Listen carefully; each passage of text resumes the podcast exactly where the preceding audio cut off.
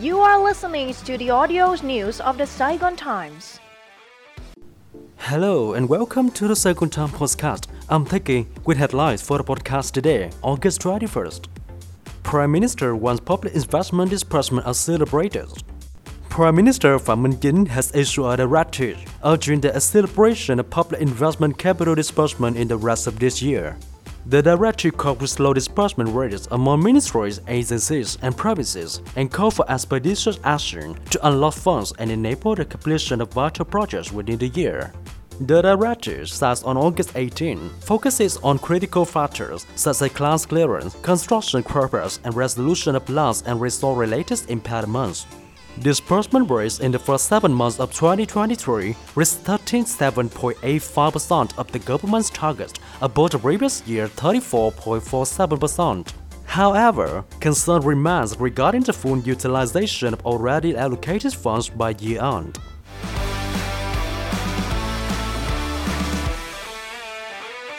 Technology can reduce electricity consumptions by 40%. Vietnamese factories had the potential to cut power consumptions by 30 to 40% by impressive modern technology, automation, and high-efficiency electrical equipment. Driven by rising electricity demand and constrained supply, Vietnam is increasingly focused on energy conservation. Recent electricity disruption in northern Vietnam underscored the urgency for change. Bùi Trung Nghĩa, Vietnam Chambers of Commerce and Industry Deputy Chairman, underlined the importance of advanced automation and energy-efficient equipment on energy consumption reduction, saying that manufacturers could achieve impressive results 20 to 40% through these approaches.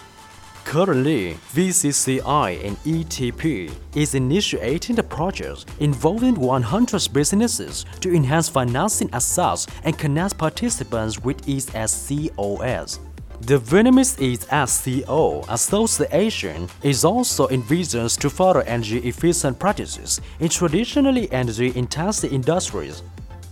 These efforts will empower businesses to optimize resource uses, thus reducing emission in energy-intensive sectors.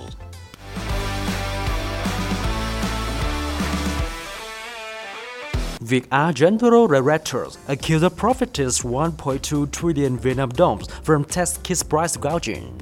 Phan Quốc Việt, founder and general director of Viet A Technology Corporation, is facing allegations about foreign bribes totaling 106 billion Vietnam dollars to high-ranking officials and making illicit gains of 1.2 trillion Vietnam dollars through inflated price of COVID test kits.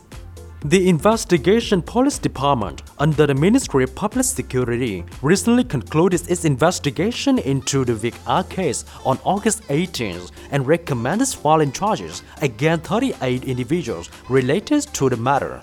Phan Quốc Việt is amongst those being considered for charges, including bribery and violation of bidding regulation that leads to severe consequences. During the peak of global COVID-19 pandemic, the government tasked the Ministry of Science and Technology and scientific institutions with developing products for pandemic control. Allegedly, Vic collaborated with Trịnh Thanh Hùng, former deputy head of Ministry Department of Science and Technology, to allow Viet A to participate in testing kit research projects. The investigation findings indicate that Viet A significantly inflated the prices of its COVID test kit to 470,000 Vietnam dollars, far exceeding the actual values of 143,000 Vietnam dollars each. Reportedly, Viet A Technology Corporation earns more than 4.2 trillion Vietnam dollars in revenue during 2020 and 2021. The company manufactured 8.7 million test kits and distributes 8.3 million kits valued at over 3.9 trillion Vietnam dollars to various healthcare facilities. Moreover, numerous other high-ranking officials are also implicated in allegedly receiving bribes from Vic.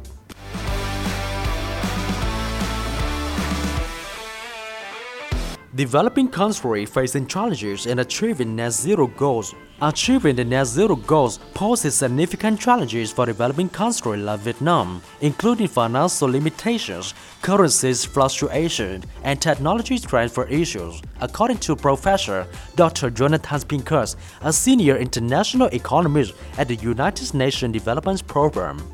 Professor Pincus made these remarks on August 18 during the Green Economy Forum 2023 organized by the Saigon Time Group under the theme Net Zero Pathway Towards Sustainability. Speaking at the forum, Dr. Pincus expressed concerns about the current inadequacies of net zero roadmaps and emphasized the need for global cooperation to address the impacts of climate change. The driving forces behind the efforts is urgency to prevent 2 degrees Celsius increase in average temperature. To achieve this, greenhouse gas emissions must be reduced by 25 to 50% compared to 2019's levels by 2030.